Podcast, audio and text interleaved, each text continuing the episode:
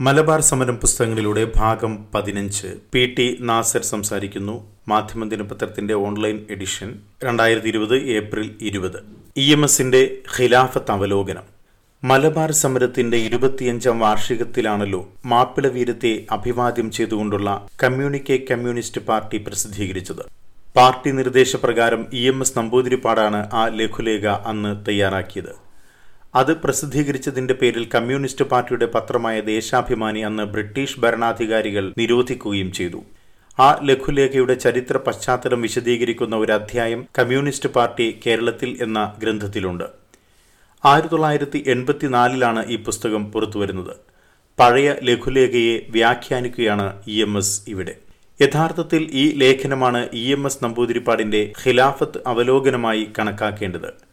ആഹ്വാനവും താക്കീതും എന്ന തലക്കെട്ടിൽ തന്നെയാണ് അവലോകനവും. ആയിരത്തി തൊള്ളായിരത്തി ഇരുപത്തിയൊന്ന് ആഗസ്റ്റ് മാസം മലബാറിന്റെ ചരിത്രത്തിൽ പ്രധാനപ്പെട്ട ഒരു ഘട്ടമാണ്. ആ മാസത്തിലാണ് മാപ്പിള ലഹള എന്ന് പിന്നീട് വിളിക്കപ്പെട്ട കലാപം പൊട്ടിപ്പുറപ്പെട്ടത്. അതിന്റെ ഓർമ്മ പുതുക്കിക്കൊണ്ട് കേരളത്തിലെ കമ്മ്യൂണിസ്റ്റ് പാർട്ടി ആയിരത്തി തൊള്ളായിരത്തി നാൽപ്പത്തിയാറ് ഓഗസ്റ്റിൽ ഒരു പ്രസ്താവന തയ്യാറാക്കി ദേശാഭിമാനിയിൽ പ്രസിദ്ധീകരിച്ചു. ആ പ്രസ്താവനയുടെ തലവാചകമാണ് ആഹ്വാനവും താക്കീതും. ആയിരത്തി തൊള്ളായിരത്തി ഇരുപത്തിയൊന്നിനെ കുറിച്ച് പല വിലയിരുത്തലുകളും മുമ്പ് നടന്നിട്ടുണ്ട്. അതിനെ വെറുമൊരു മാപ്പിള ലഹളയായി ചിത്രീകരിക്കാനാണ് ബ്രിട്ടീഷ് ഭരണാധികാരികൾ ശ്രമിച്ചത്. അതിനോട് കോൺഗ്രസ് നേതാക്കളിൽ ഒരു വിഭാഗം യോജിച്ചു. എന്നാൽ കോൺഗ്രസ്കാരിൽ തന്നെ മറ്റൊരു വിഭാഗമടക്കം കുടിയാൻ പ്രസ്ഥാനത്തിന്റെ നേതാക്കൾ ജന്മി മർദ്ദനവും കലാപവും തമ്മിൽ ബന്ധമുണ്ടെന്ന് ചൂണ്ടിക്കാണിച്ചു. ജന്മി കുടിയാൻ ബന്ധത്തിൽ മാറ്റങ്ങൾ വരുത്താനുള്ള ന്യായവാദത്തിൽ മലബാർ ലഹളയെക്കുറിച്ചുള്ള തങ്ങളുടെ വിലയിരുത്തൽ കൂടി അവർ ഉപയോഗിച്ചു. കേരളത്തിന് വെളിയിലുള്ള ഇടതുപക്ഷ ചിന്താഗതിക്കാരിൽ ഒരു വിഭാഗമാകട്ടെ മലബാർ കലാപത്തെ വെറുമൊരു കാർഷിക കലാപമായി ചിത്രീകരിക്കാൻ ശ്രമിച്ചു. കേരളത്തിൽ കമ്മ്യൂണിസ്റ്റ് പാർട്ടി രൂപം കൊള്ളുന്നതിന് മുമ്പ് ഇവിടെ വന്നു നടത്തിയ പഠനത്തിന്റെ അടിസ്ഥാനത്തിലാണെന്ന് അവകാശപ്പെട്ടുകൊണ്ട് സൗമേന്ദ്രനാഥ ടാഗോർ എന്ന ബംഗാളി ഇടതുപക്ഷക്കാരൻ മലബാറിലെ കാർഷിക കലാപം എന്ന തലവാചകത്തിൽ ഒരു ലഘുലേഖ തന്നെ എഴുതി പ്രസിദ്ധീകരിച്ചു. ഈ വിവിധ ചിന്താഗതികളിൽ ഓരോന്നിലും സത്യത്തിന്റെ അംശമുണ്ടെങ്കിലും അതൊന്നും മുഴുക്കെ സത്യമല്ല എന്ന അഭിപ്രായമാണ് കമ്മ്യൂണിസ്റ്റ് പാർട്ടി രൂപം കൊണ്ടതിനു ശേഷം അത് പ്രകടിപ്പിച്ചത്.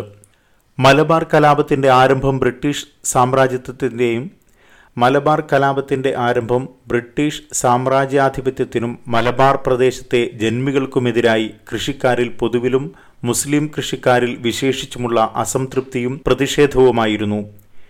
ഇവയ്ക്ക് രൂപം നൽകുന്നതിൽ മഹാത്മാഗാന്ധി അലി സഹോദരന്മാർ എന്നിവരുടെ നേതൃത്വത്തിൽ രൂപം കൊണ്ട കോൺഗ്രസ് കമ്മിറ്റികളും ഖിലാഫത്ത് കമ്മിറ്റികളും സഹായിച്ചു. ഈ പ്രസ്ഥാനം രൂപം കൊള്ളുന്നതിനു മുമ്പ് തന്നെ രൂപം കൊണ്ടിരുന്ന കുടിയാൻ പ്രസ്ഥാനവും അതിനെ സഹായിച്ചു. ഇതാണ് പാർട്ടിയുടെ വിലയിരുത്തലിൽ ഒരു പ്രധാന വശം. അതേ അവസരത്തിൽ മലബാർ കലാപത്തിന് മറ്റൊരു വശമുണ്ടെന്ന് പാർട്ടി ചൂണ്ടിക്കാണിച്ചു. സ്വാതന്ത്ര്യ സമരത്തിന്റെയും കുടിയാൻ പ്രക്ഷോഭത്തിന്റെയും അടിസ്ഥാനത്തിൽ ഉയർന്നുവന്ന പ്രസ്ഥാനത്തിലേക്ക് കടന്നുവന്ന മുസ്ലിം ജനസാമാന്യത്തിൽ ഇസ്ലാമിക സാഹോദര്യത്തിന്റെ വികാരങ്ങളും ഉൾപ്പെട്ടിരുന്നു. അതിനെ മതനിരപേക്ഷ ദേശീയതയ്ക്ക് കീഴ്പ്പെടുത്താൻ കോൺഗ്രസ് ഖിലാഫത്ത് നേതൃത്വത്തിന് കഴിഞ്ഞില്ല. അതുകൊണ്ട് മതനിരപേക്ഷതയുടെ അടിസ്ഥാനത്തിൽ തുടങ്ങിയ കോൺഗ്രസ് ഖിലാഫത്ത് പ്രസ്ഥാനം മലബാർ ദേശത്ത് മാപ്പിളലഹള ആയി മാറി. ഇതും മുകളിൽ പറഞ്ഞതുമായ രണ്ട് കാര്യങ്ങളും ചേർത്താലേ മലബാർ കലാപത്തിന്റെ ശാസ്ത്രീയ വിശകലനം ആവുകയുള്ളൂ. ഈ സത്യം സൂചിപ്പിക്കുന്നതിനു വേണ്ടിയാണ് പാർട്ടി പ്രസിദ്ധീകരിച്ച ലഘുലേഖയിൽ ആഹ്വാനം താക്കീത് എന്ന രണ്ടു പദങ്ങൾ പ്രയോഗിച്ചത്. ഇത്രയുമാണ് ആയിരത്തി തൊള്ളായിരത്തി നാൽപ്പത്തിയാറിലെ കമ്മ്യൂണിക്കേക്ക് ആയിരത്തി തൊള്ളായിരത്തി എൺപത്തിനാലിൽ നടക്കുന്ന വിശദീകരണത്തിന്റെ ആദ്യ ഭാഗം ആയിരത്തി തൊള്ളായിരത്തി ഇരുപത്തി ഒന്നിലെ കലാപത്തെ വിലയിരുത്തുമ്പോൾ ആയിരത്തി തൊള്ളായിരത്തി നാൽപ്പത്തിയാറിൽ ഇന്ത്യയിൽ പൊതുവെയും മലബാറിൽ വിശേഷിച്ചും ഉണ്ടായിരുന്ന സാഹചര്യത്തെയാണ് പിന്നീട് വിശദീകരിക്കുന്നത്.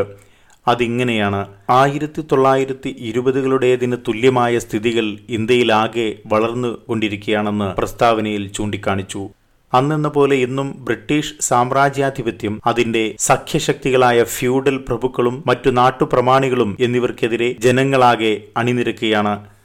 അതേ അവസരത്തിൽ ആയിരത്തി തൊള്ളായിരത്തി ഇരുപത്തിയൊന്നിലേതെന്ന പോലെ ഇന്നത്തെയും വിപ്ലവ മുന്നേറ്റത്തെ സമുദായ സ്പർദ്ധ അതിൽ നിന്നുളവാകുന്ന കലാപങ്ങൾ എന്നിവയുടെ മാർഗത്തിലേക്ക് തിരിച്ചുവിടാനുള്ള തീവ്ര ശ്രമങ്ങൾ നടന്നുകൊണ്ടിരിക്കുകയാണ് ഈ സത്യം കാണാതെ വിപ്ലവ മുന്നേറ്റം മാത്രം ഏകപക്ഷീയമായി കണ്ടാൽ ആയിരത്തി തൊള്ളായിരത്തി ഇരുപത്തിയൊന്നിൽ നടന്നതുപോലെ വിപ്ലവ മുന്നേറ്റത്തെ വർഗീയ ലഹളയാക്കി മാറ്റാൻ എതിരാളികൾക്ക് കഴിയും. ഈ രണ്ട് ശക്തികളിൽ ആദ്യത്തേതിനെ വളർത്തിയെടുക്കുന്നതെന്നതാണ് പാർട്ടി ഇപ്പോൾ നൽകുന്ന ആഹ്വാനം. രണ്ടാമത്തേതിനെതിരായ ഫലപ്രദമായ സമരം നടത്തിയില്ലെങ്കിൽ ആദ്യത്തെ ശക്തി തകരുമെന്ന താക്കീതും ആയിരത്തി തൊള്ളായിരത്തി ഇരുപത്തിയൊന്നിലെ അനുഭവത്തെ ആസ്പദമാക്കി പാർട്ടി ജനങ്ങൾക്ക് നൽകുന്നു.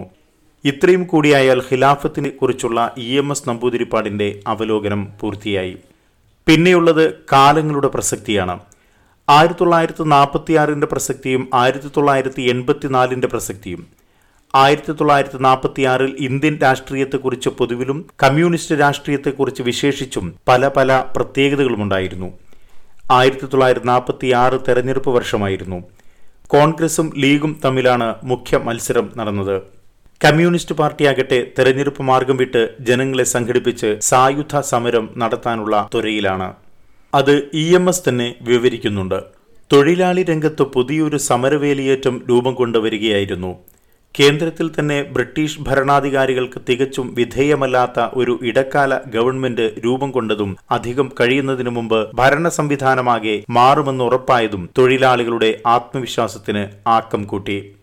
കേരളം കൂടി ഉൾക്കൊള്ളുന്ന തെക്കേ ഇന്ത്യയിലെ റെയിൽ ഗതാഗതമാകെ സ്തംഭിക്കത്തക്ക വിധത്തിലുള്ള ഒരു പണിമുടക്ക് കുറേ ദിവസങ്ങളോളം നീണ്ടുനിന്നു. അതേവരെ സമരരംഗത്ത് ഇറങ്ങിയിട്ടില്ലാത്ത പല വിഭാഗം തൊഴിലാളികളും റെയിൽവേ കമ്പിത്തപ്പാൽ തൊഴിലാളികളുടെ കാലടികളെ പിന്തുടർന്നു. തൊഴിലാളി വർഗത്തെ പോലെ വ്യാപകമായിട്ടില്ലെങ്കിലും ഇടതുപക്ഷ പാർട്ടികൾക്ക് സാമാന്യ ശക്തിയുള്ള പ്രദേശങ്ങളിലെല്ലാം കർഷകരും സമരരംഗത്ത് ഇറങ്ങിയിരുന്നു. ഇത് ഏറ്റവും ഉയർന്ന രൂപത്തിലായത് ബംഗാൾ ആന്ധ്ര കേരളം എന്നീ മൂന്ന് സംസ്ഥാനങ്ങളിലാണ്. ഇന്നത്തെ ബംഗ്ലാദേശ് കൂടി ഉൾപ്പെടുന്ന ബംഗാളിൽ വ്യാപകമായി തീർന്ന തേഭാഗ സമരം കിഴക്കൻ ബംഗാളിലും പടിഞ്ഞാറൻ ബംഗാളിലുമുള്ള മുസ്ലിങ്ങൾ മേൽജാതി ഹിന്ദുക്കൾ ഹരിജനങ്ങളടക്കമുള്ള അവശജാതിക്കാർ ആദിവാസികൾ എന്നിവരെയെല്ലാം ഏകോപിപ്പിച്ചു.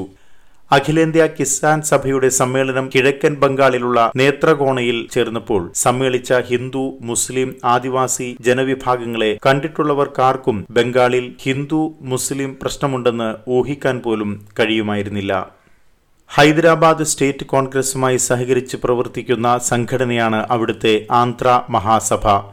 അതിന്റെ ഔദ്യോഗിക നേതാക്കളിൽ പലരും കമ്മ്യൂണിസ്റ്റുകാരായി തീരുകയും ആന്ധ്ര ജനതയുടെ ദേശീയ ആവശ്യത്തെ കർഷക പ്രസ്ഥാനവുമായി ഇണക്കുകയും ചെയ്തു.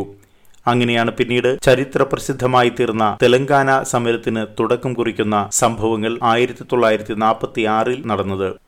കേരളത്തിൽ തന്നെ സംഘടിത പ്രസ്ഥാനം വളർന്നു കഴിഞ്ഞിരുന്നില്ലാത്ത തിരുവിതാംകൂർ പ്രദേശത്താണ് തെലങ്കാന കഴിഞ്ഞാൽ ഏറ്റവും കൂടുതൽ അഖിലേന്ത്യാ പ്രാധാന്യം നേടിയ ഒരു സമരം. പുന്നപ്ര വയലാർ നടന്നത്. അതിലെ ഏറ്റവും സജീവ ശക്തി നാട്ടിൻപുറങ്ങളിലെ പട്ടിണി പാവങ്ങളായിരുന്നു താനും ഇതാണ് ആയിരത്തി തൊള്ളായിരത്തി നാൽപ്പത്തിയാറിന്റെ പ്രത്യേകത എന്ന് ഇ എം എസ് വിവരിക്കുന്നു. ഈ സാഹചര്യത്തിലായിരുന്നു അതിനും കാൽനൂറ്റാണ്ട് മുമ്പ് ആയുധമെടുത്ത് പോരാടിയ മാപ്പിളമാരുടെ വീര്യത്തെ പാർട്ടി അഭിവാദ്യം ചെയ്തത് എന്ന് കാണാം.